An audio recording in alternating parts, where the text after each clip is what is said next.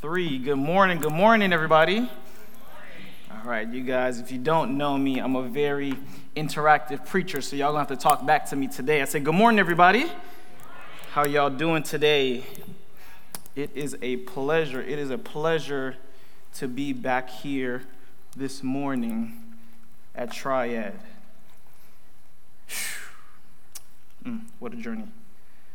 Um, before we get started, I just want to give a couple thank yous. Before we get started, uh, give a thank you to Pastor Matt uh, for trusting me with this opportunity to share his pulpit this Easter weekend. Uh, we planned this a few months ago, and um, as the weeks got closer, uh, you guys will know like I'm a very passionate, outgoing, super like engaging, but I was very, very nervous to think about coming back. You know, like I had was like shaking in my boots.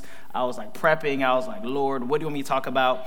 But I'm thankful that through the years, I've been blessed to be able to still have such a good relationship with Pastor Matt and uh, Amy and be able to come back and come um, do some more ministry with you guys. For those of you who don't know, about almost four years ago, uh, after I did a graduate program at Southern Adventist University, I interned here um, for a few months in the summer of 2018. Um, since then, TAF has been a home for me. It's had a special place in my heart, and it always will continue to be. Uh, I want to give another thank you to my beautiful girlfriend who came here with me today. Her name is Bessa. Everybody say hi, Bessa. Um, uh, thank you for um, coming down here with me. Um, I appreciate you. I love you. Uh, thank you for your support and for being here today. Um, we also have two kids. Uh, for those of you who know Grace, she's three years old now. Uh, she's doing amazing. We also have another kid, seven years old, name is Caden. So cute family, gorgeous time. Um, I just thank them for supporting me in this journey here so far. Um, and lastly, I just want to thank TAF.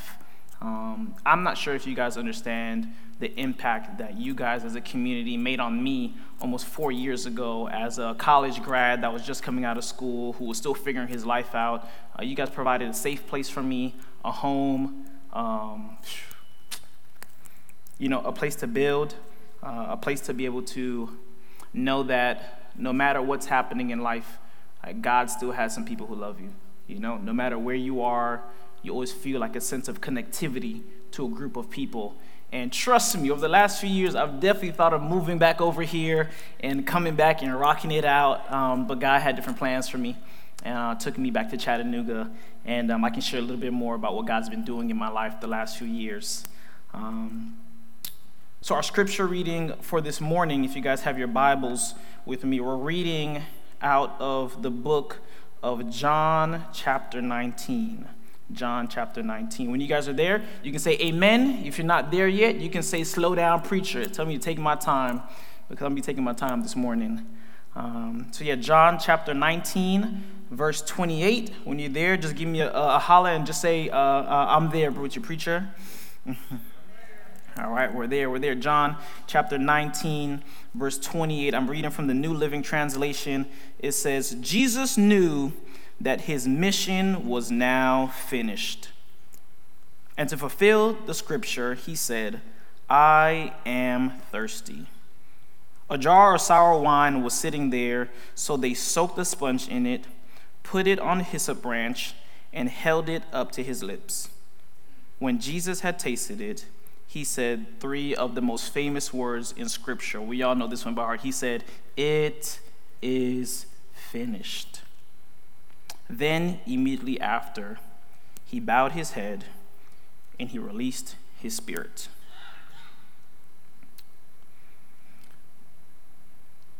Jesus now knew, once again, like I said, his mission was finished. He took his time, he was hanging on the cross, and we're going to dive in a little bit more to this story today on this Easter weekend. Um, in our sermon title for today, right here. Uh, we're going to be talking about the title um, Checkmate. We're going to talk about preaching on the title today Checkmate. Let's bow our heads and pray this morning. Now, Father God, we thank you so much uh, for what you're doing in our lives. God, we thank you that although we could have been anywhere else in the world today, although we could have slept in, although we could have not shown up, although we could have been busy with the busyness that life has, um, you made a way for us to be here today. God, we thank you for those who are watching online. um, who are expecting a blessing and expecting a breakthrough. And God, we ask that you not only do it for them, but you do it for us. And we ask that you do it for us today. Now, we thank you for uh, allowing this opportunity, this moment for us to be in ministry with you. And we pray that your spirit will be with every single person. Uh, continue to bless us, keep us safe, and help us enjoy the rest of this sermon. In Jesus' name we pray. Amen. So, growing up as a kid, uh, for those of you who don't know, I grew up in Fort Lauderdale, Florida. I'm a Floridian. I love palm trees, beaches, sunny weather. Uh, my mother is Jamaican. My father is Haitian. I'm fully Caribbean. And I just had a fascination for life growing up. I, I, was interested in sports was a big thing for me. How many sports enthusiasts in here today? How many people like I see some sports, sports, some sports? Any sports over here? Sports, sports. Okay, that was my big thing growing up. I loved to play sports. I loved to watch sports. I loved to be engaged in sports. It was something about uh, the adrenaline of the game that just gave me a rush. Um, growing up, um, one of the first sports that I fell in love with was baseball. In 2003, if you guys recall, the uh, Florida Marlins beat um, the, the, the New York Yankees for the World Series in 2003, and it was a shock to the world. Miami, Florida Marlins, no way these guys won. And, and my fascination for sports grew at that point because I saw the hard work that it took for a team to get to a championship.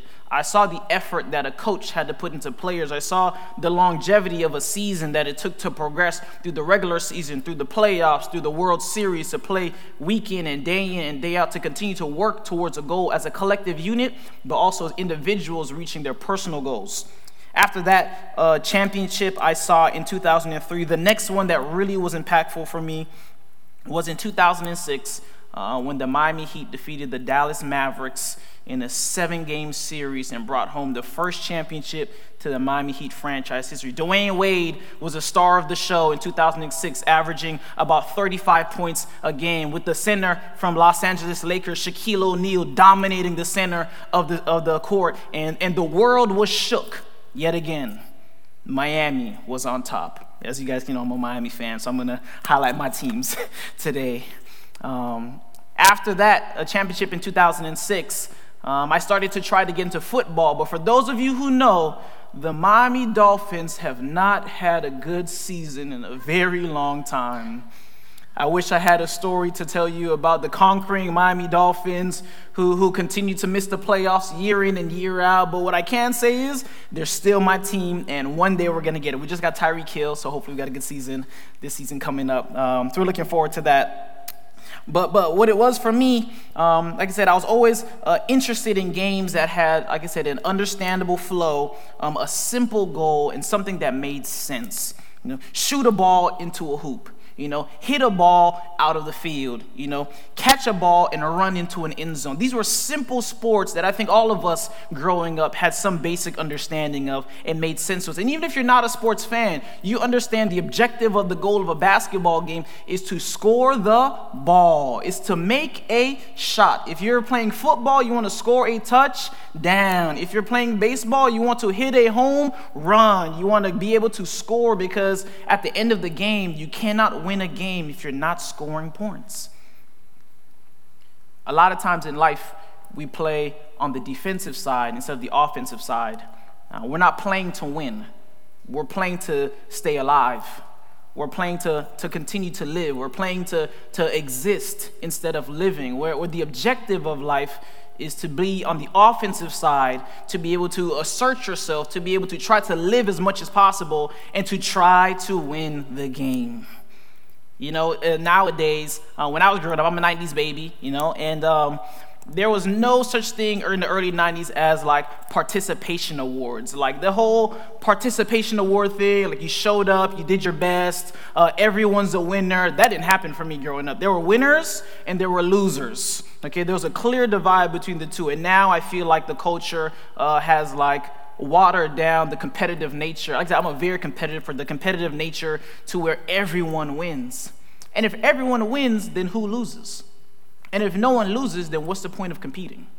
You know, what is the point of people spending their, their lives attaining a goal and reaching for something if we all win at the end of the game? If that's the case, then we all should be NFL players and MLB players and, and, and artists and musicians because everyone wins, right? The whole world can win as long as you try, you're a winner. But we know that's not true. We know there's a clear divide between success and failure. Uh, sports tells us this, politics tells us this. You know, pop culture tells us this. Everywhere we look, we see the differences between winners and losers and, and the divide in between the two.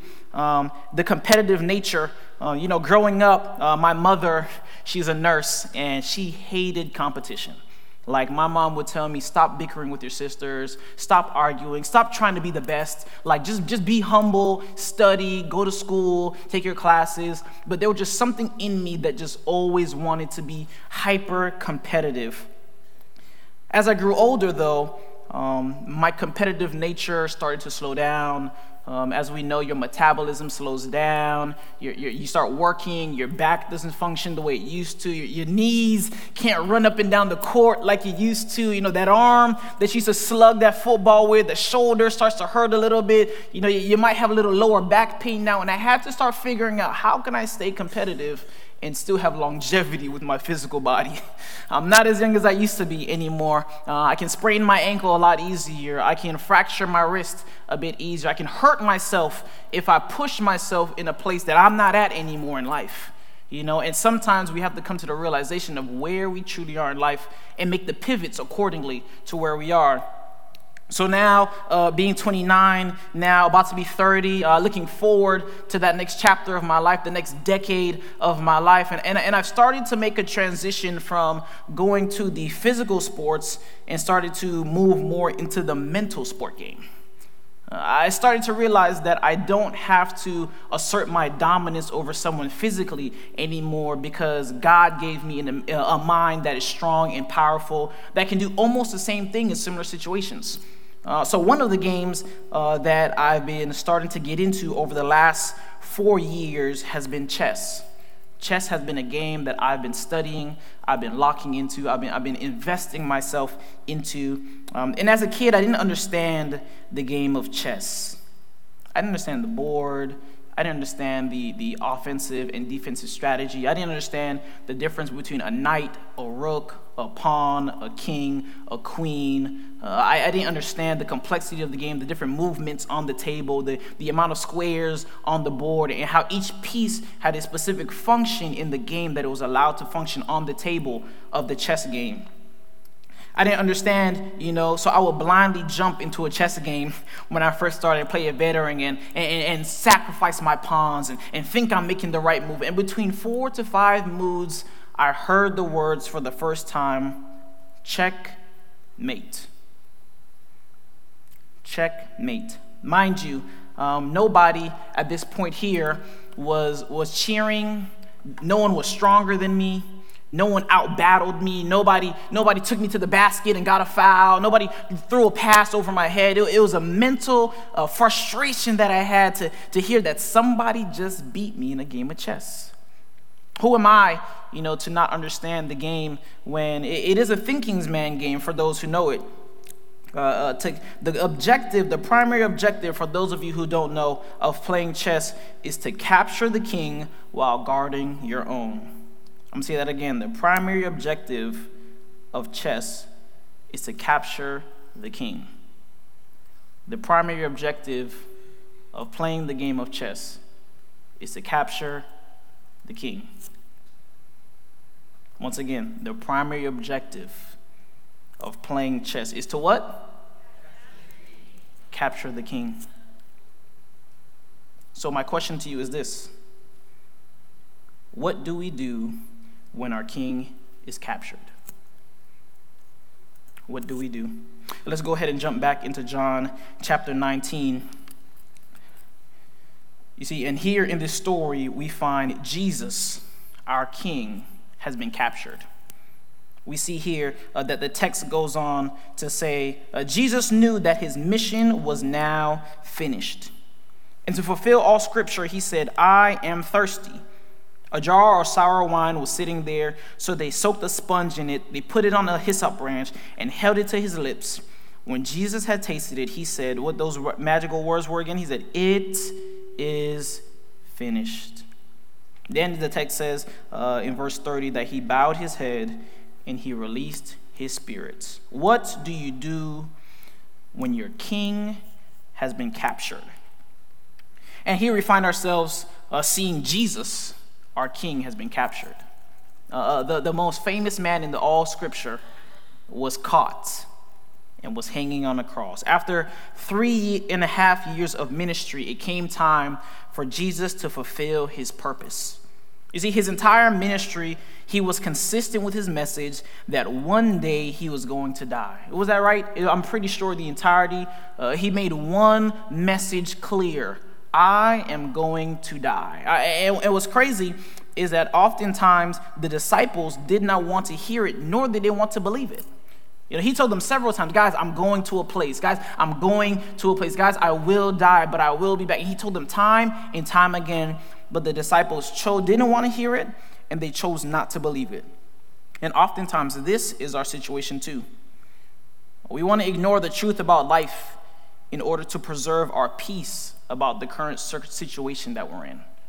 We don't want to address the reality of some things we have going on. So we'd rather say it's not going to happen because I don't want it to happen than to address the fact that the truth of the matter is that some things in life are inevitable to happen. Some things must happen, honestly, to fulfill the purpose that God has for us. Why is that, though? I believe it's because we would rather be surprised by the truth than have to face the truth head on. It's easier to be able to say, I had no idea it was coming, than to say, I already knew it was on the way. It's harder to come to grips with the fact of an unexpected death than it is to say there was an, an expected death. You know, someone who's on a ventilator, it's easier to understand that, you know, but it's sometimes we would prefer to have an unexpected death because we don't want to go through the pain of seeing something drag out. You know, we don't want to go through the pain of watching someone we know and we love and we care about go through hard times and experience this drawn out experience of pain and hurt and heartache. We'd much rather hear about it and forget about it as quick as possible. We'd much rather be told about it and not have to go through the lingering heartache and experience uh, that's behind it. You see, I had no, you see, the truth is, like I said earlier, I had no idea that this day was coming, the disciples said. But when we trust our lives on the chessboard of life and that we have God as the chief player, we know that He's never lost a game and directed us. We can confidently trust our lives in His hands. He's never lost a game of chess, not once. But oftentimes we, we, we want to take the board that He's playing on, the offense of our lives, and turn the board towards us so we can now be in the driver's seat of our lives. It's easier to say that we have control than to relinquish control to somebody who is greater and more authoritative and knows what's best for us. So we often will, will, will go through this tug of war of, of, of uh, giving it to God and then taking it back from God. Okay, God, this month I have no money, my finances, here you go. Oh, my finances are back up. Well, guess what? It's back in my hands again. Oh, God, my children are acting out. Lord, I need you. I need you, Lord. Take this. Oh, everything is going well again. Thanks a lot, God. I'll take it back in my hands. We play this tug of war with God month in and week out, uh, giving Him our lives and taking our lives back, giving it to Him and taking it back. And over some time, eventually, God will allow you to have your will. If you think that you can play your life better than putting your life in God's hands, I have some sad news for you. You can't. What it takes to gain it is what it's going to take to maintain it. If God is the one who gave it to you, God is the one who will sustain it through you and for you. Amen? And, and oftentimes we have to trust that, that God, who has never lost a game of chess, has our lives in his hands. Um, we can trust that he knows exactly what he's doing because Jesus knew that he was on a mission. Jesus understood at the same time, it says here in verse 28, that Jesus now knew that his mission was finished.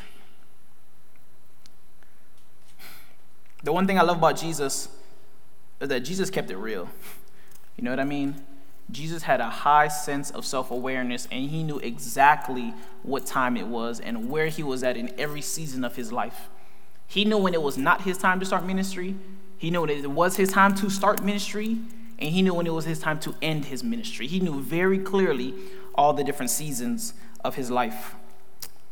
You see, he could have said while on the cross, I'm dying.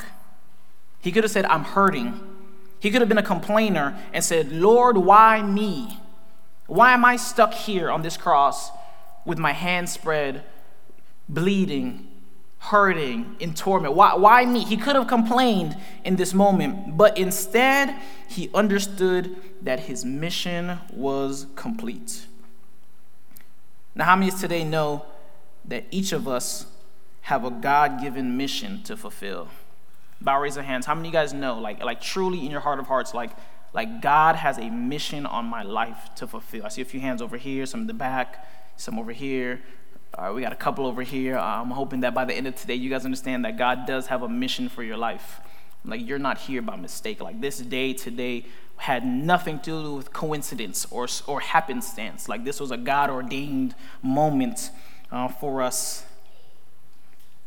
you see, and when we talk about having a mission to fulfill, we're not talking about having goals. You know, a lot of us, you know, they set like career goals. You know, I want to climb the corporate ladder. I want to achieve, you know, X amount of income annually. I want to be able to make sure that I can provide this for my family. I want to drive this car. I want to be able to go on these types of vacations. I want to be able to save this much amount. I want to be able to retire by this age. We're not talking about goals.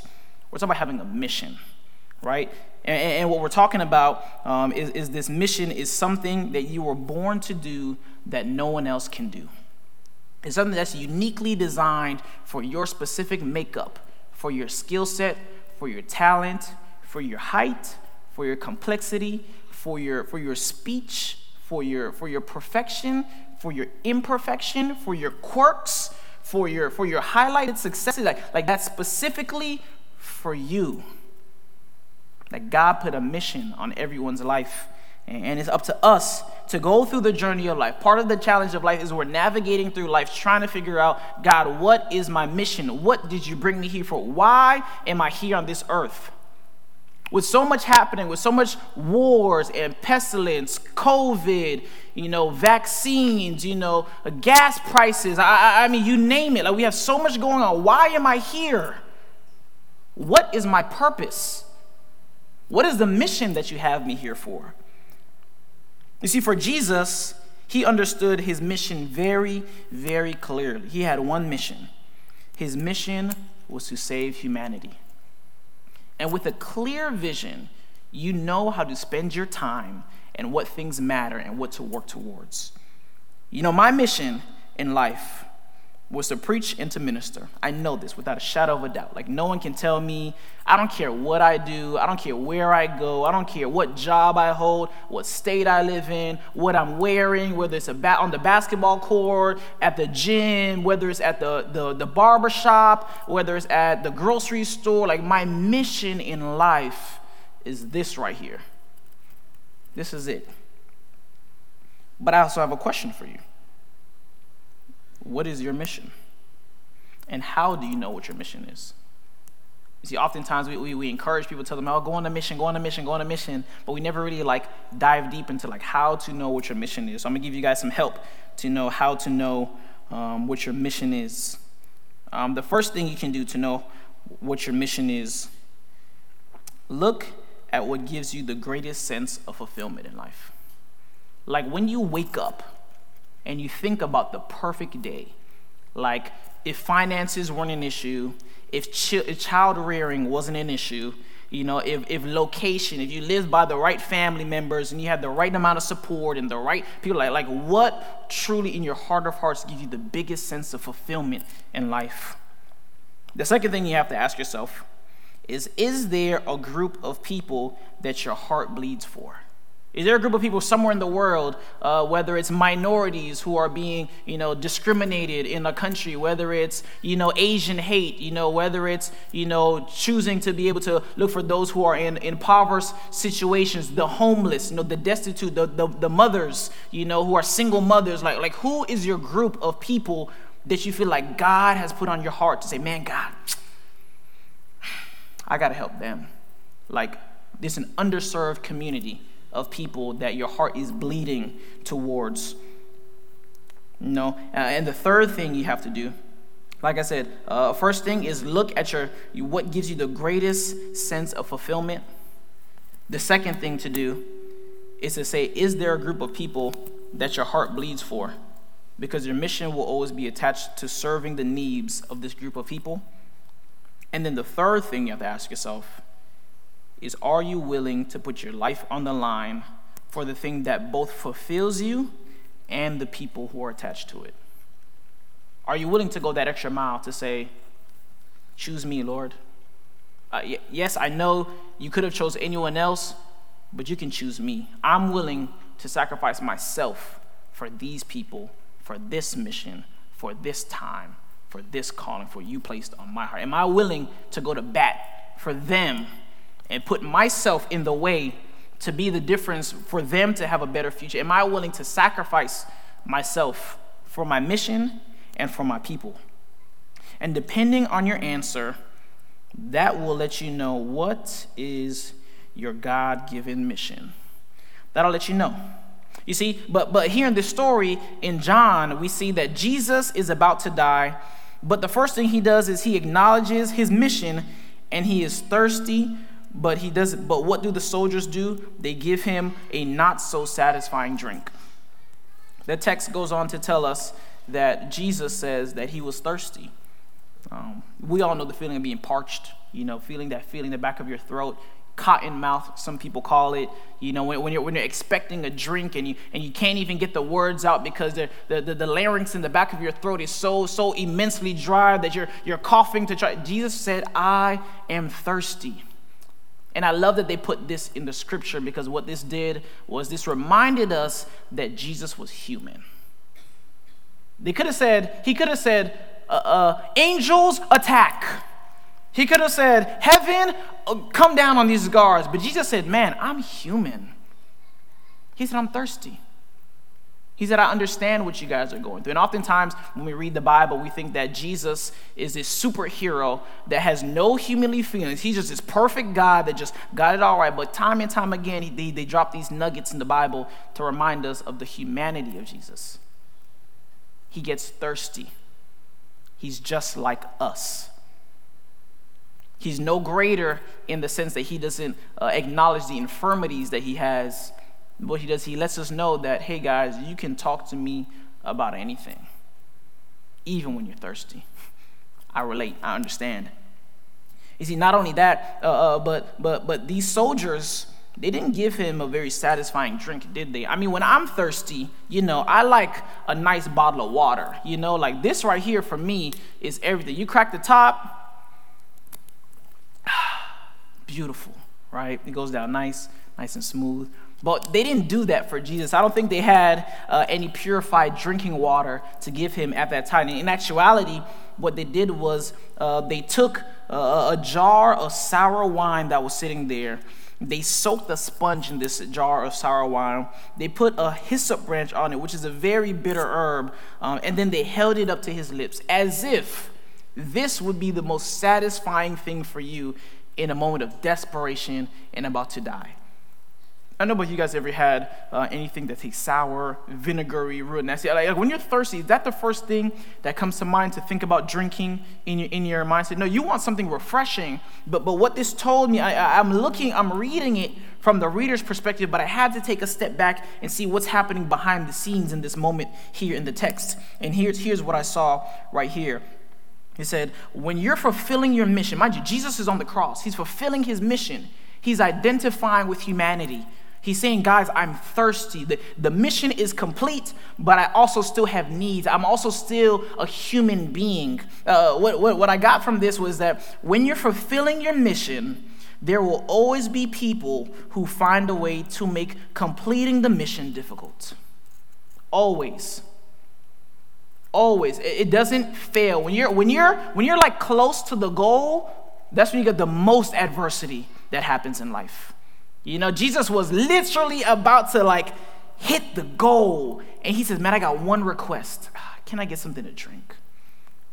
Immediately after that, he gets hit with adversity from someone, and, and you may read it as, as a surface level, um, but what I realized in, in taking a step back and looking through a different lens at this text is that this was an opportunity for, this was the last opportunity for Jesus to act out of character and doubt. You're about to hit the goal. And Im- imagine if the story went like this Jesus said, I'm thirsty. The soldiers soaked the sponge and the wine, put in his lips, and the next thing that came out is Jesus cursed them out. Imagine, how, how would you feel reading that to say Jesus threw a fit? To say Jesus started shaking the beams of the cross and, and wiggling and tried to get out and said, The hell with you. Jesus said, uh, I- am done with this. Somebody get me off of this. I-, I can't do this anymore. Imagine if Jesus raged for a second. Now, some of you may be like, whoa, calm down, preachers. It's, it's Jesus. Yes, it's Jesus. If you don't recall the story of him uh, going into the temple and raising literal hell in the temple and flipping the tables when the tax collectors were taking advantage of the uh, less fortunate people who are, who are unable to pay a percentage to be able to go into the temple, they were, they were raising the taxes, they were raising the gas prices on them. They were making it hard to get to work.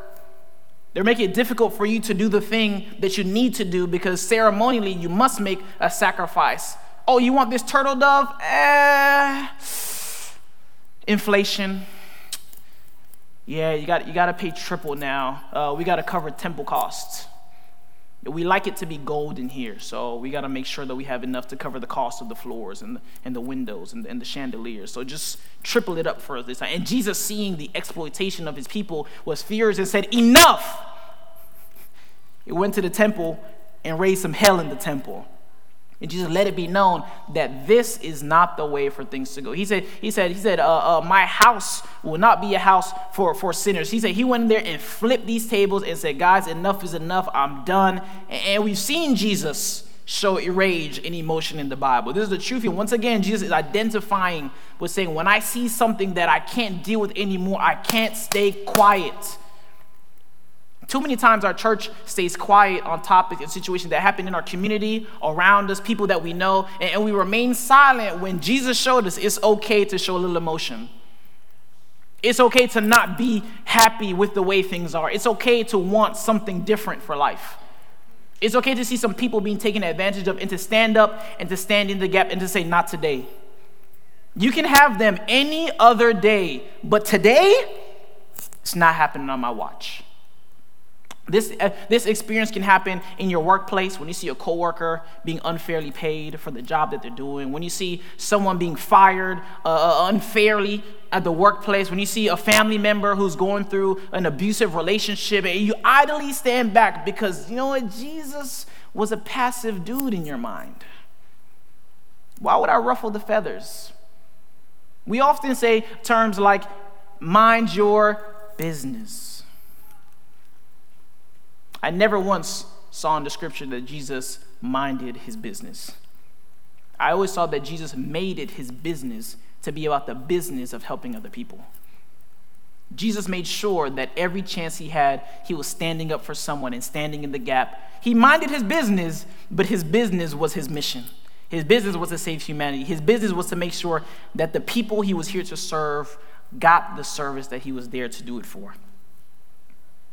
You see, like I said, the moment that these soldiers put this, this sour sponge to Jesus' mouth, he had a, a, a moment. He could have acted wildly out of character, and this whole story could have ended completely different. But this was a test. You know, Jesus had an opportunity to not only act out of character, but to doubt as well. Father, I'm here on this cross. I got one request something to drink. And you can't even do that. You can, you can raise Lazarus from the dead. You can heal Naaman. You can, you can bring fire down for Elijah. You can part the Red Sea with Moses. You can, you can give Abraham a promise to have children on children. You can, you can give barren women children. You can do all that, but I can't get some water. Like, like it baffles me to think that the king of the universe had one request and in his moment of grief was unable to, but it was a test, guys. It was a test. It was just a test. Um, like I said, he had a, a moment and a chance, like I said, to engage in this opposition that he was being forced upon or to stay focused on his mission, no matter how hard it got at the end. You see, Jesus at this time had been hung on a cross, bleeding from his hands and feet a crown of thorns on his head, sweat dripping into open wounds. Have you ever had an open wound that had some sweat dripping into it and you felt the sting of the blood touching the open wound, the air? You know, Jesus was there uh, uh, sweating. Uh, uh, he was stinging at this time. He was, he was bothered by insects that were just in his, like, you just, like, you know, when that one little gnat is in your face and you just want to get, he, he had nowhere to go. He was hot. He was depleted. And at this time, I can, I can almost believe, uh, use my, crea- my creative imagination to say that he, he had a moment to, to contemplate giving up. If he's really identifying with us as humans, that's how we move. You know, when things get tough, we think about giving up. You know, and I can only imagine the thoughts that he had, but but but what was more important to him than his feelings in the moment was staying focused on his mission. He said, I must do this to save humanity. See, and this is where many of us today, feeling hung on the cross, waiting to die, thinking that all hope is lost, but not understanding that Jesus knew that he had to do this. He knew it. Jesus knew that he had to do this. You see, uh, Isaiah 53, verse 4 to 12 says, if you guys want to turn there, with me. Isaiah 53, verse 4 to 12. Um, it says this. It's talking about Jesus. Uh, it's a prophetic message from the prophet Isaiah. He says, um, Yet it was our weakness he carried, it was our sorrows that weighed him down. And we, though his troubles were a punishment for God, a punishment for his own sins. But he was pierced for our rebellion, crushed for our sins. He was beaten so that we could be whole. He was whipped so that we could be healed. All of us, he said, all of us, he said, every single one of us, like sheep, have strayed away. I don't care who you are, how holy your life looks, how perfect you may be after you got it all cleaned up, but we all at some point were led astray in life. He said, We have left God's path to follow our own, yet the Lord laid on him the sins for us all. Verse 7 says, He was oppressed and treated harshly, yet he never said a word. He was led like a lamb to the slaughter, and like a sheep is silent before the shears, he did not open his mouth. Jesus had moments to complain. He had moments to talk about what he wished he would have done or, or to exclaim how he felt in the moment. It goes on to say that he was oppressed and treated harshly, like he said, he never said a word. Uh, he was unjustly condemned, verse 8. He was led away. No one cared that he died without descendants, that his life was cut short in midstream, but he was struck down for the rebellion of my people. He had done no wrong and had never deceived anyone, but he was buried like a criminal. He was put in a rich man's cave, but, but it was the Lord's good plan to crush him and cause him grief. That's tough it's tough to acknowledge that sometimes the pain and the grief that we have is not always because we have crazy family members or we have people who don't understand, but sometimes the Lord is causing it and allowing us to go through it because He understands that He's using it to work something out for us. It goes on to say, uh, Yet His life is made as an offering for sin. It says he will have many descendants. He will enjoy a long life, and the Lord's good plan will prosper in his hands. Verse 11 says, When he sees all that is accomplished by his anguish, he will be satisfied. Amen. Is that because of his experience, my righteous servant will make it possible for many to be counted righteous. Because of what he did 2,000 years ago in 2022, on this Easter weekend, we now have the access to be counted as righteousness.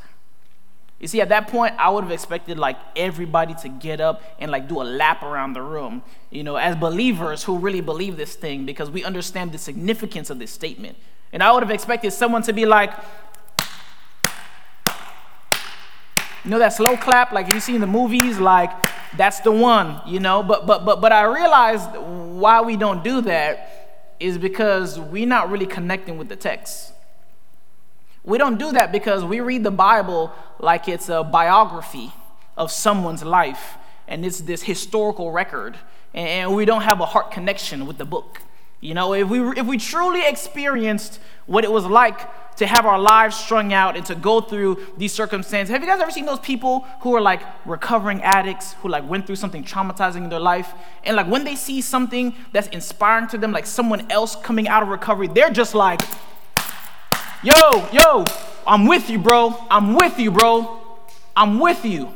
You know, but for us who, who have been uh, recovered uh, Christians, recovered sinners, you know, we, we see the glory of salvation and we're kind of stoic in our pews and amen. I, I, I would clap, but um, I don't want to disturb the saints today. I mean, he's speaking right to me, but, but if I make a move, what will they think of me? I mean, I know my kids have never seen me like stand up and worship, but this song is tugging on my heart. But if they see it, what will they think of me? I know I want to like get up and shout and like thank God for the Easter weekend and thank God for Him saving me and thank God for transforming my life. But but if I do that, how will I look? We get stuck with, with something I call a people pleasing addiction. We're fascinated and stuck and, and trapped by, the, by this inner thought of other people and what other people think of us. When let me, I came here all the way from Chattanooga, Tennessee. We drove six and a half hours to tell you nobody's thinking about you like that. Nobody is. You're in your mind psyching yourself out and closing your life to another level of spirituality that God has for you. It's, I can't even say, guys, go ahead, tap yourself on the shoulder. Everybody go like this tap yourself on the shoulder, tap yourself on the shoulders, and say, It's okay. It's okay. It's okay. No one's here to harm you, no one's going to crucify you. It's okay to be excited about Jesus. You see, when I used to preach all the time, I, I, used to truly get, get, get frustrated. I'm like, man, I'm going from church to church. Like, I'm preaching my heart out. I'm talking about the gospel. And like, all these churches are like,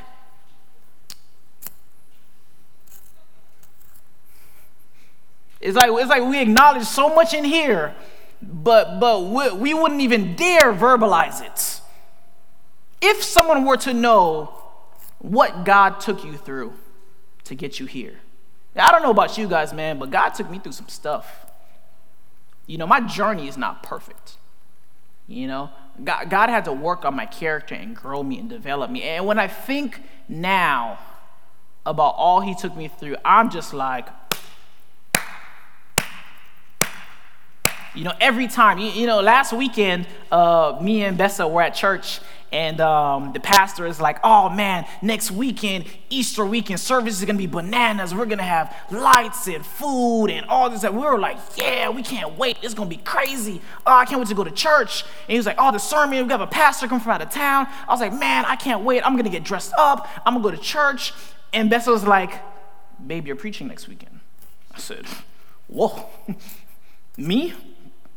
I said, no, no, no, no, no, no, no. You got the wrong one. Like, that's that's Easter weekend. Now, that's supposed to be a big weekend for all Christendom. This is our Black Friday, guys. This, this is the weekend we, we show out. This is the weekend that, that, of all weekends of the year, this is the weekend that we give God our best. But we come to church and we. Hmm. Jesus is risen. Hallelujah. Amen. And you know what's crazy? The Bible says, unless we become like little children, unless we are like that, they're not afraid of what you guys think because they understand that when they're touched, they're going to talk. You know, and, a lot of times we, we, we, we're shut, like, like our, our, our walks with God are so shut because of this, this inner thought and perceptions that other people really matter that much around us. And the reality is, nobody cares.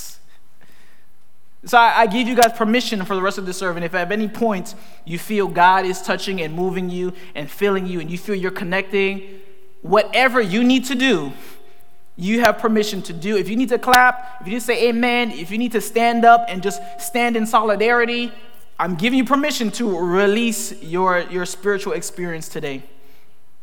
It, it should be freeing. Now, I go to too many churches and I see people just trapped because they feel like there's a way to worship. You know, worship has to have a flow to it. There's got to be three songs, there's got to be a prayer, there's got to be a scripture.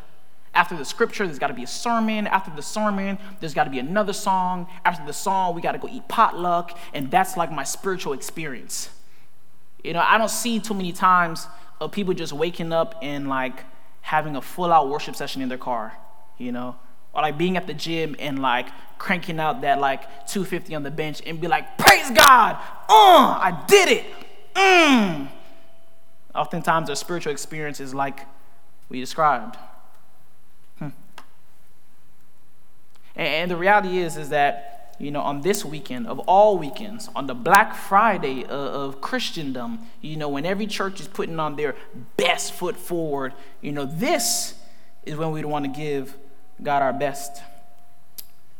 You see, we're talking, like I said, in, in Isaiah 53, you know, where we, we, we read about how Jesus was our intercessor how he took all of our burdens, how he bore this cross for us, how, how he, he, he went through this experience so that way we could be counted righteous through him. We did not have to work for this. We did not have to give up any money or put up any 401k or get our stocks in order. We did not have to get our savings account to a certain place. We didn't have to reach our FICO score, get an Experian score that, that's just great enough for us to be able to acknowledge the fact that Jesus did a miraculous thing for us 2,000 years ago on the cross. You see, uh, he, here's, here's what he did for us right here. You see, God never allows a hurt that he has not already, already provided healing for. See, 2,000 years ago, the devil saw a pain, he saw a hurt. He saw a win in his eyes. And oftentimes, when, when we're living through life, we feel as though we go through pains and heartaches and experiences that we feel like maybe a loss in life. Maybe you took an L. I don't know if you guys know. I'm a, I'm a, I'm a 90s baby. You know, we talk about like you might take an L in life. You may have taken a loss. You may have failed at some point. But, but the good thing, the good news about the gospel is that Jesus never allows a hurt that he has not already provided healing for. That broken place in your life, he's already provided healing, which is why he allows you to feel the hurt. Because if you don't feel the hurt, then get this how will you connect to the hurting? If you bypass the hurt part and you have a mission and you have a group of people that you're, that you're assigned to, how can you connect? You've never been hurt. See, this was my issue about four years ago when I was coming out of undergrad and doing ministry the first time. I was about 25, super young, enthusiastic. You know, I, I, I did my, my undergrad, I got my, my bachelor's degree, I was a theologian in training, and, and, I, and I was giving y'all the Greek and the Hebrew, and, and what I didn't have was the experience. You see, God took me through a journey um, and allowed me for the last four years to be able to go through pain and hardships and heartache, highs and lows, to, to be able to understand and empathize with people. You see, I, I don't talk from as somebody who knows it. all. I talk about a person who's been through it, you know, and, and that's his goal for us. Is what he wants us to be able to empathize and identify with people. You see, like I said, God never allows a hurt he has not already provided healing for. You see, and honestly, it's our perspective of death that will ultimately shape the perspective of our life. You see, how we see death is how we see life. You know, there's two sides of the same coin. You guys have to come up here. I still got a little bit more to go. You guys are, we're almost there. Um, you see, our perspective of death, like I said, ultimately will shape our perspective of life. Here's a couple perspectives that I would like us to, to collectively come to terms with today. Here's the first one Death is inevitable. Some people are real uncomfortable with talking about death or talking about people dying or talking about the potential. I'm came here to tell you guys death is inevitable. It happened to Jesus. And if it happened to him, why would we think it's never going to happen to us? If dying was a part of his mission, maybe God allows death to fulfill and to unlock another part of other people's mission around us. You know, have you guys, uh, I don't know how many of you guys are Kobe Bryant fans, you know, and, and, and was tragically heartbroken when Kobe died, right? Five NBA championships, Los Angeles Lakers legend, you know, but, but the crazy thing was, it, it always happens like this a person's greatest influence seems to always come after they die. It's as if the impact they made on everyone's life was solidified in that moment. Like, we don't give people their roses when they're here. You know, we're not, we're not that type of culture. We don't congratulate our friends or tell them how proud we are of them. Or what we do is we wait until they die. We go to funerals, we send our condolences, we tell them how proud we would have been of them, how inspiring they were to our lives. But the truth of the matter is, death is inevitable. Not only is death inevitable, death is reversible. Everybody say that. Death is reversible. What this means to me is that although things have died, they have the power to come back to life. That season of your life, that relationship, that family member, that broken home, that, that broken relationship, that, that, that, that, terrible financial situation, that filing for bankruptcy, that, that divorce that you went through, that, that, that dropping out of school, that, that baby you had early, all of these things. Well, not the baby. I mean, we can't reverse the baby, but you know, the thoughts about how you felt about the situation that you had when you were going through that situation. I mean, I'm just I'm getting a little carried away. Let me stop. Um, but you know, all these things, guys, they're reversible. They are. You're not stuck to what has happened to you. I used to be stuck up here. Like I was like literally mentally stuck for a few years and I was just like like how do I it doesn't make sense. You, know, and, and, and I had to come to some of these truths for myself, for my personal life, and acknowledge them and look myself in the mirror and say, Mark Anthony, you have to acknowledge that death is reversible. Here's another truth I had to acknowledge right here death has no power. It doesn't. Ask Lazarus. Ask Jesus. Ask Moses. Ask David. Ask Samson. You may be saying, why, why David and Moses and Samson? And these guys never died. Yeah, but some of them died inside. You know, some of them, some of them had a spiritual death feeling of failure, feeling that they, they, they, they dropped the ball and it was all over. And God, in His mercy, said, I got you, man. There's grace for you too. You don't have to feel as all hope is lost. You can truly uh, uh, believe that, that, that God has more in store for you and that He wants more for you. We said the first one is what? Death is inevitable. Not only is death inevitable, death is what? Reversible. Get your hope back today, guys. I want somebody to get some hope back and believe again and, and, and, encourage themselves again to know that it's reversible. And not only is it reversible, but death is what? Y'all got to say that one for me today. We're talking about Easter weekend, the resurrection to life, death, what? Y'all talking like it does have power right now. Yeah, I'm going to push y'all today. Y'all need a little pushing. Death has what? Ah, it's like, who are you concerned about right now? You guys are just like, you know, like passively like, it has no power.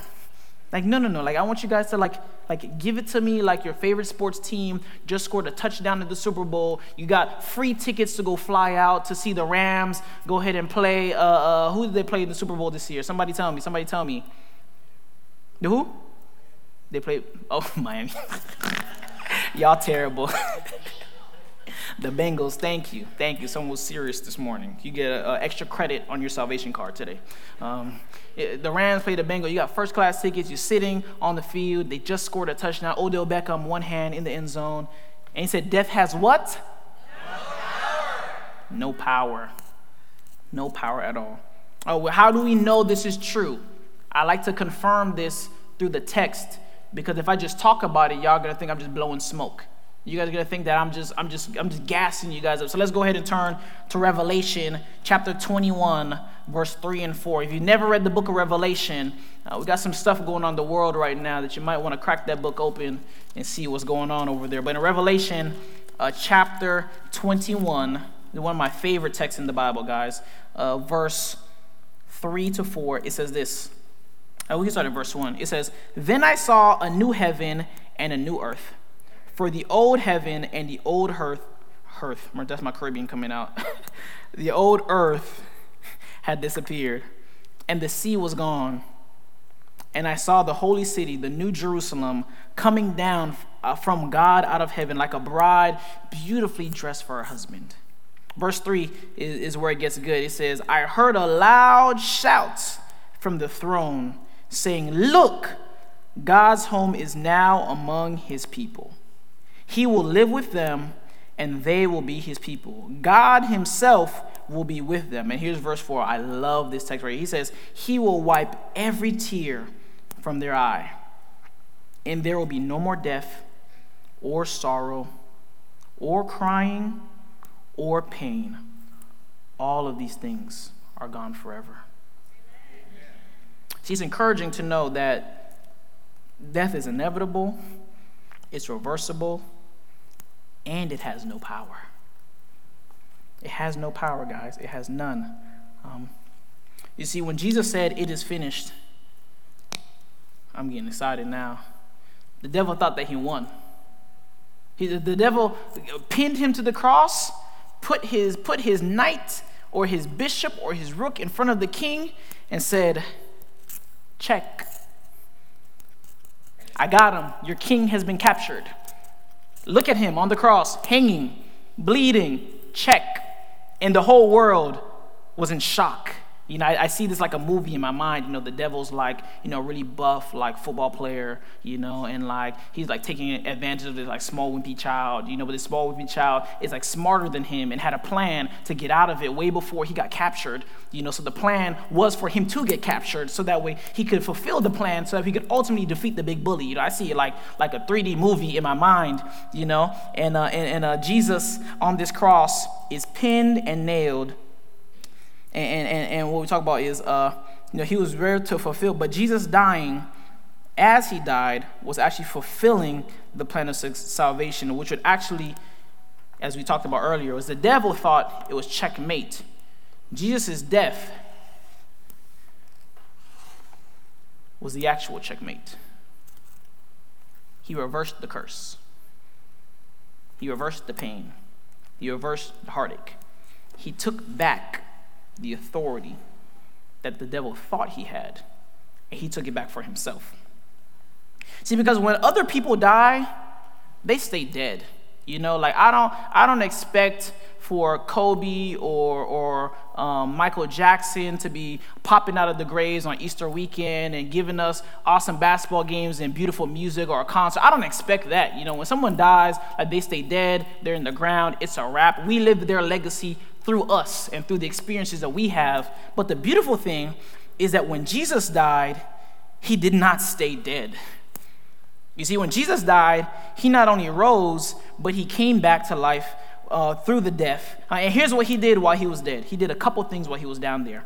Um, number one, he defeated death. Jesus is the only person that died and while dead defeated death. Is like this, this ultimate Star Wars showdown. Whatever your favorite battle is, you know, I'm an Avengers fan, you know, and I, I love like the MCU. And, and when I saw Endgame and I saw Thanos and his thousands of armies, and I saw Captain America getting beat up and picking up his shield, and I saw the portals opening up, and I saw all the other Avengers from the other movies showing up, and, and Captain America strapped it one more time to his arm and said, Avengers, assemble. Jesus went to death to fight, but he made sure that he came out with a win. So when Jesus died, first thing he did, like I said, he defeated death. The second thing Jesus did was he robbed the grave. He robbed the grave. It, it, it was, it was a grand heist. He was going down there to uh, uh, go ahead and take everything that the devil has stolen from us. Um, the third thing Jesus did was he took back the keys of hell. He went to hell, beat up the devil, beat up life, beat up death, robbed the grave, and then took the keys back and left. I mean, that's some gangster stuff right there. You know what I mean? Like, I don't know if you guys like Scarface, if you guys like all these like like like gangster movies where people are like killing, like like this is the best movie right here. You know, Jesus went to hell, took death down, robbed the grave, took the keys back, and then through faith gave us resurrection power for our lives. You see, here's what we can understand about this story about a man I love named Jesus. There is resurrection power in the name of Jesus. For every death, there's a resurrection power in the name of Jesus. Whatever has died in your life, through Christ, it can be raised back to life. Whether it's a job, that relationship, that broken family, that, that pattern of health, those cysts, those, those, those hurts, that pain in your body, um, the disease, the depression that you may be experiencing, those, those dreams and those goals and those hopes and aspirations that you had for yourself that may have died along the way because ah I'm not I might not be fit for that. I may not I'm not cut. I don't have enough. I'm not those family members who passed you know whatever has died in your life through Christ you know, he has the resurrection power to bring all of these things back to life. Even ourselves as broken and jacked up as we are. No, let's be real, you know? I don't know about you guys, but I know that there have definitely been some seasons that I gave up on myself. There have been some seasons that I thought I wasn't worth it. I felt like, who am I? I felt like I'm like too dirty, like I messed up too much, you know? And in those seasons, you know, when I feel like a piece of me has died, even then, there's resurrection power in Jesus' name. You know, uh, I said earlier that uh, this is really our take home for the day, right here, guys. God never allows a hurt that He has not already provided healing for. That broken place, that, that, that, that, that destitute area, that, that, that point in your life where you feel that is broken, He never allows the hurt. I didn't say God hurts us. You know, some people think that God intentionally, willfully desires pain on us. No, He doesn't do that. He allows her because the Bible says that in this world we will have what? Trouble. But He said, take heart. He said, take heart. I got it. I got you guys. So He allows hurt, but only at the expense that He's already provide, provided the healing before we are hurt. So He's setting it up so that way, as you're in the process of pain, He wants you to rely on Him. Wants you to go back to the source that will heal those broken areas of your life. He wants you to trust Him again and to love Him again and to depend on Him again. You see, like I said, God never allows a hurt that He has not already provided healing for. You see, and I'm not going to lie, you know, there are definitely times, like I said, in my life where I felt like the devil had me at checkmate. You know, um, as, as, as life has taken me through these many seasons, um, I've been blessed to be able to see uh, the manifestation of God in many ways of my life. You know, the last time I was here, uh, I was expecting a child. Um, I was working for a conference. I got let go. Uh, I had to move back to Chattanooga. I had not, when I left here, guys, like life was really, really rough for me for a season. You know, I had no job. You know, I, I, I always had to figure it out. You know, and I said, God, like, how did you take me from like what I thought was the height of my life to the lowest point of my life right now? You know, how did you take me from essentially having it all, you know, the happy Sabbath, you know, to are you guys hiring? Can I get a job? I'm willing to do whatever. And um, it's crazy because um, the journey that God took me through, um, I worked a couple different jobs. And, and, what happened was in the middle of that, um, I don't know if any of you knew, but I was always fascinated with hair. Like hair was my thing. Like I just, I just love cutting hair. They're just a hobby of mine. But God, I believe, used barbering to save my life. You know, I thought that the goal was to be a pastor but I come to find out that the goal was to, was to pastor through what he called you to. You know, I understood that, that, that being a pastor is more than standing on the pulpit and preaching.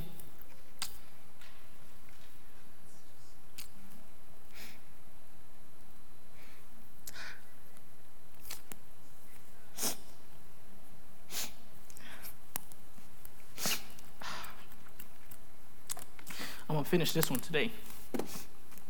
I'm going to finish this one. I got to get this one out. You know, pastoring is more than just like having the love and appreciation from people and being like on this pedestal and being like this socially influential person. You know, pastoring is really about going through the mud. You know, it's really about uh, being down with the people, you know, and being uh, sharing, as about in their infirmities, you know, feeling what they feel. Um, you know, when I when, when um, my daughter's mother was pregnant, um, you know, I felt like life kind of like hit a low for me. You know, oh, the pastor had a kid out of wedlock. The pastor messed up. Oh, how, how dare we have the pastor come and do ministry because he's not fit anymore? And then, y'all haven't seen me. I've been off the grid. Like, Facebook off, Instagram off, like off the grid because I felt like there was no more grace for me. You know, I felt like I went too far. You know, you guys ever felt like that? Like you went too far, like there's no way to come back from how far you've gone. And, you know, life took some other turns for me. Um, and, and, and, that relationship ended, and, and I ended up, you know, losing my job after that. And I ended up in a period of time uh, sleeping in my car, jobless, and just you know, I remember sleeping outside of Planet Fitness in my car one night. No job. I'm in hair school. I'm trying to figure out. I said, God, this? Like a couple months ago, I was at Taft preaching and like killing it. And I'm sleeping in my car. I don't have no job. I don't have no money. And you gave me this dream of like, in hair? Nah, man, that's not it, man. No way because I felt like, you know, sometimes the calling that God gives us, we think is beneath us. And we think that it's not big enough because it's not on the stage in the pulpit. But what I learned over the time of meeting some uh, godly mentors, man, some godly barbers who really poured into me to help me to literally rehabilitate myself back to the version that you guys see today. I'll tell you guys, I have not preached a sermon since I've been here. Thank you. Because what God wanted me to do, God didn't want me to preach anymore. God wanted me to live. He said, I can't, he said, I can't. You got a lot of theology, but you don't got a lot of practicality. I need you to get some more life experience. And, and, and through that process uh, of doing hair and working at barbershops and, and, and servicing people, I would have all these moments where I'd be in the middle of a haircut. Bang, hey, nice to meet you. What's your name? Oh, Mike. Oh, nice to meet you. Oh, so who are you? Uh, you guys ever uh, remember uh, Lion King, the movie Lion King, when um, Simba, you know, after he thought he killed his dad, he went off with Timon and Pumbaa into like uh, this, this, this, this faraway place, and they were just like Hakuna Matata, right? Like, and then Nala comes back into the story and is like, Simba? Is that you? And he's like, No, no, no, that's not me. That's not who I am. You don't know me. He's just denying who he is. And I went through a season of life of denying who I was. I had an identity crisis. You know, I wasn't the same person that I remember being. And I ran, and I ran, and I ran, and I ran from the person that God called me to be. And in the process of that, y'all wouldn't believe how many haircuts turned into Bible studies. Like, y'all wouldn't believe how many services turned into church. You know, I don't believe how many times people walked into the barbershop and said, Brother, let me stop you right now, man. You're different. I don't know who you are, where you're from, what you do, but you're standing out right now. And I'm talking like I got the drip, you know what I'm saying? I got my jewelry on, I got my hat, you know, I'm real cool, real calm. And he's like, You don't fool me. He's like, I can see right through it. He said, You're hiding, you're running from something. And I had these conversations year after year after year. And I'm like, oh, God, why do they keep trying to uh, talk to me about you? Uh, you know, I don't really talk to you like that no more. And uh, the thing that really uh, made a shift for me was um, after my daughter was born, um, I had to ask myself a question. I said, how can I ever tell her about a God that I don't even know? If you're a parent and you have kids, you know, it's our responsibility to teach our kids about God. But how can we teach them about something that we have no relationship with at all? And it was a sobering moment for me when I realized ah something's got to change. If I ever want her to know the love of God, the love of a father who will unconditionally pour himself out for her, I have to be that father. You know, I have to be that one that will stand in the gap. I have to be the one that's willing to go the extra mile, go the distance. I have to be the father, earthly father, that reflects the heavenly father to show her, hey, it's possible. Like, it's doable. And, and, and through the time uh, I was working, uh, I kept cutting hair, and um, I came to the realization about like a year ago uh, when I moved from one shop I was working at to another shop downtown. Um, and this was the thought that I had. It said, Mark Anthony, God never changed. God may have changed your pulpit, but He never changed your purpose. The pulpit changed. It wasn't it wasn't up here. I didn't have a clicker. I didn't have one of these cool, like, portable mics. Like, Matt wasn't bringing me water and letting me use my iPad on stage. Like, it wasn't that. It was nice to meet you. Click.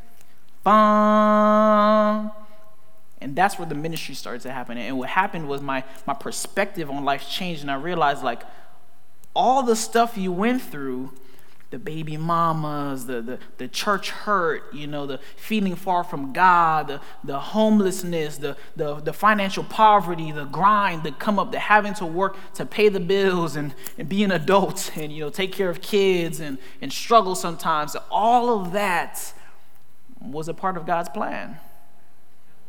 Because had I not gone through that, I would have never built the relationships that I have right now. Like had, had I had the truck driver that's coming from Louisiana in town, that's in town for a day to see his kid's birthday, you know what I could tell him? Hey, man, I got a kid too.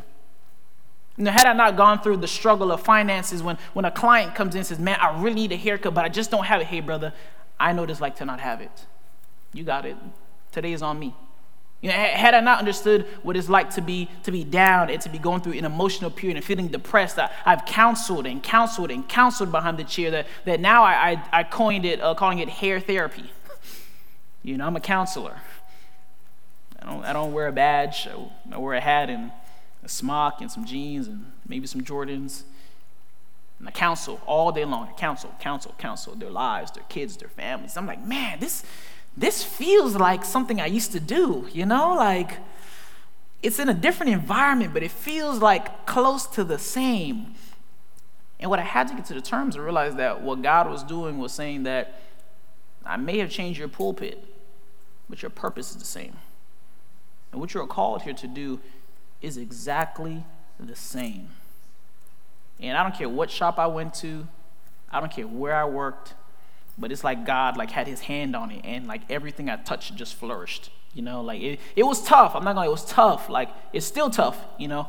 Um, but everything I touched almost turned to gold, you know, like I saw lives being changed. I saw, you know, families being brought back together. I saw, you know, individuals coming to God. I saw like so much happening and I was like, man, God, you doing all this cutting hair?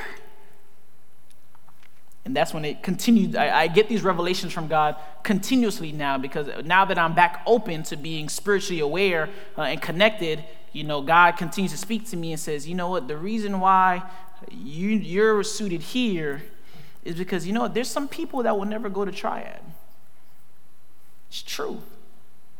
There's some people that are never going to come to Greensboro and hear you preach. There's some people that only want a haircut.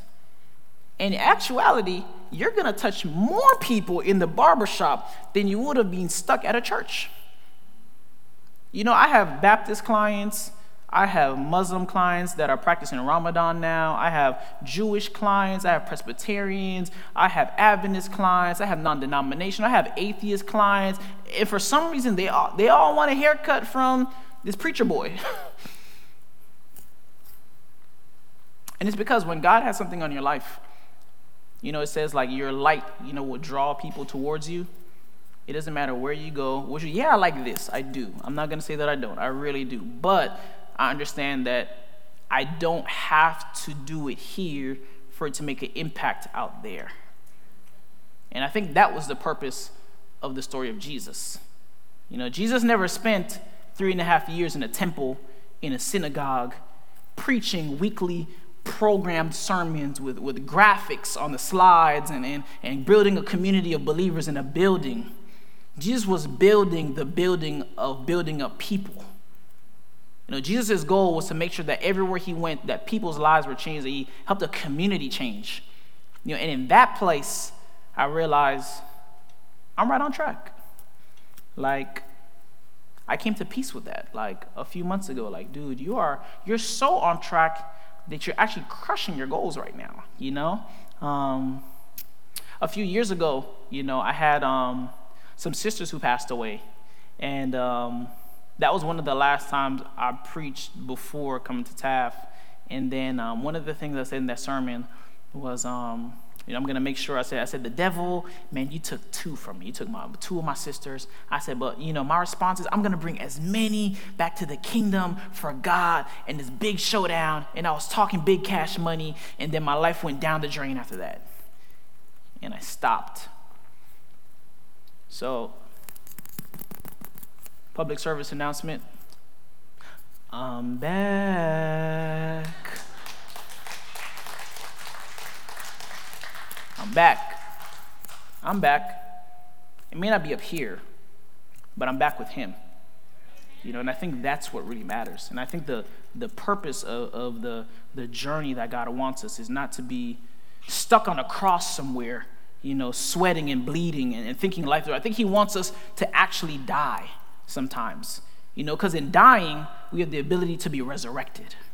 I think sometimes God wants us to go through those hard places, to experience death in some seasons of our life, and to acknowledge it and to go through it so that way through Him we can be resurrected. I, I think the goal of this weekend, I think the goal of us, you know I'm saying, doing uh, this, this Christian walk, you can come on, Howard, uh, the goal of us going ahead and, and planning and praying and, and being involved is not so that way we can get the glory, but so that way God can get the glory. And, and I think that if we if we are able to truly trust the vision, trust the mission, trust the pain, you know, trust the process, you know, to, to, to never forget uh, this point right here, guys. You know, the whole purpose of, of the, the salvation of the Lord um, and, and, and, Jesus resurrecting on Sunday morning and us being able to share in his life and his death and his resurrection, for us to understand that God never allows a hurt that he has not already provided healing for. Even his heavenly Father already provided salvation and resurrection for his son before he died. He knew the mission. It was clear Son, you're going to die but you're going to be resurrected. So it, it, it, made sense for him to be sold out in his mission where he knew that his purpose was going to be fulfilled. And I came here to encourage somebody today, man, to say, God's not done with you yet. If he's not done with me, and I know myself, and I know where I've been, I know where I still can be, I know where I might be, and I know where I would have been had it not been for God there's no way that he's done with you. And I encourage you guys today, um, take that message and share it with somebody. Um, share with somebody that you know needs it. Bring some hope to someone's life. Let's let's get out of the of the of the corporate worship, man. Let's go back and invade this world, guys. You guys work at different jobs in different locations. Y'all have different friends and family. It's time to take all this juice we got here and go back to the people and that God gave us influence over and to make a lasting impact on their lives. Because if we can't do it out there, honestly, it doesn't matter if we do it in here. They're not coming here because they want something. They're coming here because of a relationship. They're coming here because they, they, they see something deeper, a deeper experience. And so, how are we going to get uh, each person to go ahead and to live this life? Man, I'm calling you guys to action. You know, I encourage you guys, man, next week, bring somebody. Let your witness in your personal life, not your Christian life, your personal life be so strong that someone is like, man, Howard, dude, you're awesome, man. Like, how, like, how do you, like, you know what I'm saying? The drip, you know what I mean? The, the, the swag, you know? You know what I mean? The, the shoes, the guitar. How, how, do you, you know, the curls, man? I can't get the curls. Like, I'm trying, bro. You know? this is all fake. and how does he do it? He's supposed to point back to the Son. And in living an authentic life and other people being inspired by you, it should be a no brainer for them to say, wherever you go, I'm trying to be there too. That's if we're living an authentic Christian life. You know, if we're living a Sabbath Christian life, if we're living a, uh, uh, amen. Oh, praise God. You know, we're, we're internalizing our walk with God but not expressively letting the whole world know, yes, I'm a Christian and I'm proud, and Jesus lived and died and the resurrection, and come talk to me about it. Like, I'm here. You're going to have to come check me. You're going to have to come see me. You know, it's Easter weekend. Like, we didn't drive six hours to come down here, you know, for a memorial service. You didn't come here for that. We came here to inspire hope, to give someone vision again, to give someone clarity again. And for those of you who have seen my journey and have been watching and have been seeing, I can tell you guys, Jesus is alive. Amen. And how do I know he's alive? Because I should have been dead. I should have been. There are many days I should have been dead. And the enemy had me in a place where he felt like, like, like God doesn't love you or, or forgive you or want you. And it took a lot of prayers. It took a lot of people pouring into me, you know, to be able to feel confident enough to share my testimony and share with you guys comfortably, honestly, transparently with you guys that um, that cross is empty, baby. It's empty. And what's funny enough is all over the world, every cross is empty. So since they're all empty, I think we got something to celebrate. You know, I think this weekend has significance because if the cross was still full, we wouldn't be here. But since the cross is empty, we got a reason to shout. We got a reason to wake up every morning uh, and be encouraged and to be sold out for this gospel. I, I know I took my time and preached today. I know. I know you're expecting lunch early. I know. I get it. You know, you want to go grab some Chick fil A. I know. It's okay. I grabbed some this morning. It's all good. Like, Jesus loves you, like it's okay. Like he's not like, he's not that critical. Like your salvation is not on the line for feeding yourself because you're hungry versus having a relationship with God. Like is really not that deep, guys. I'm telling you guys. Like when you when you release yourself from the social stigma of this uh, Christian perfectionism, your life will be so much better. It will be.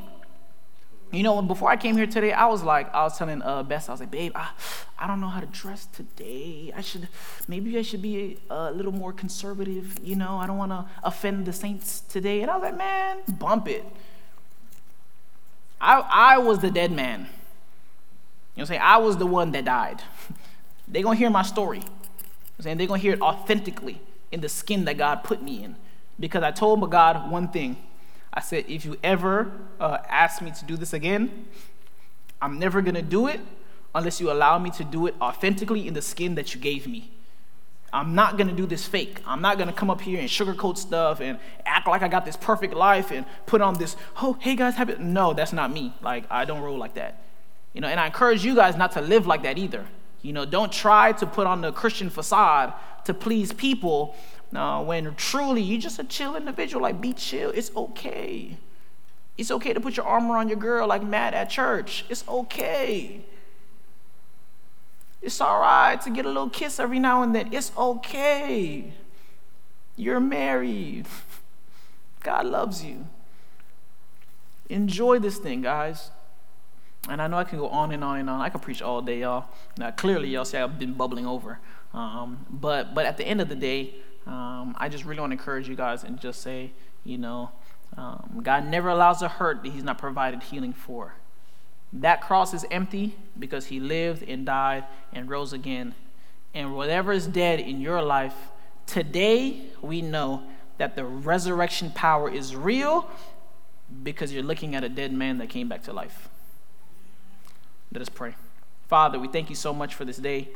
Uh, we thank you for the blessings you've given us. God, we thank you that you've brought numerous dead people and the living dead back to life. God, we thank you for allowing us to experience this moment in corporate worship. But God, we don't want it to stop there. We ask that you will give us a spirit of evangelism, a spirit uh, of, of being able to talk to the community, to go take this word and bring it out to our community, God. We want you to send us uh, out. You know, your Great Commission said, go out to the world and teach and preach and baptize. It didn't say come stay at Taft. It said go take it to the world and teach and to get out there and to knock on those doors and to talk to people at our jobs and to go to the gym and to go to Publix and to go to Walmart and to be a living witness of what you've done in our lives.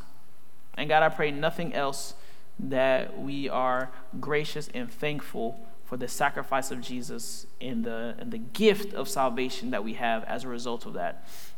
Help us never to forget uh, how you came and lived and died, and how death has no power how death is inevitable, but you also have the keys to death, hell, and the grave, and you overcame it when you died, God. And now there's an empty tomb, there's a, a bodiless cross, and there's a world full of people that you have our best interest for, God. Send us, God. Fill us. Allow us to go ahead with the Spirit of God to go and take over the world. Uh, and thank you for allowing us to share this moment in this space, in this building, with these people under your sound and your voice. Let all God's people say, Amen. Amen.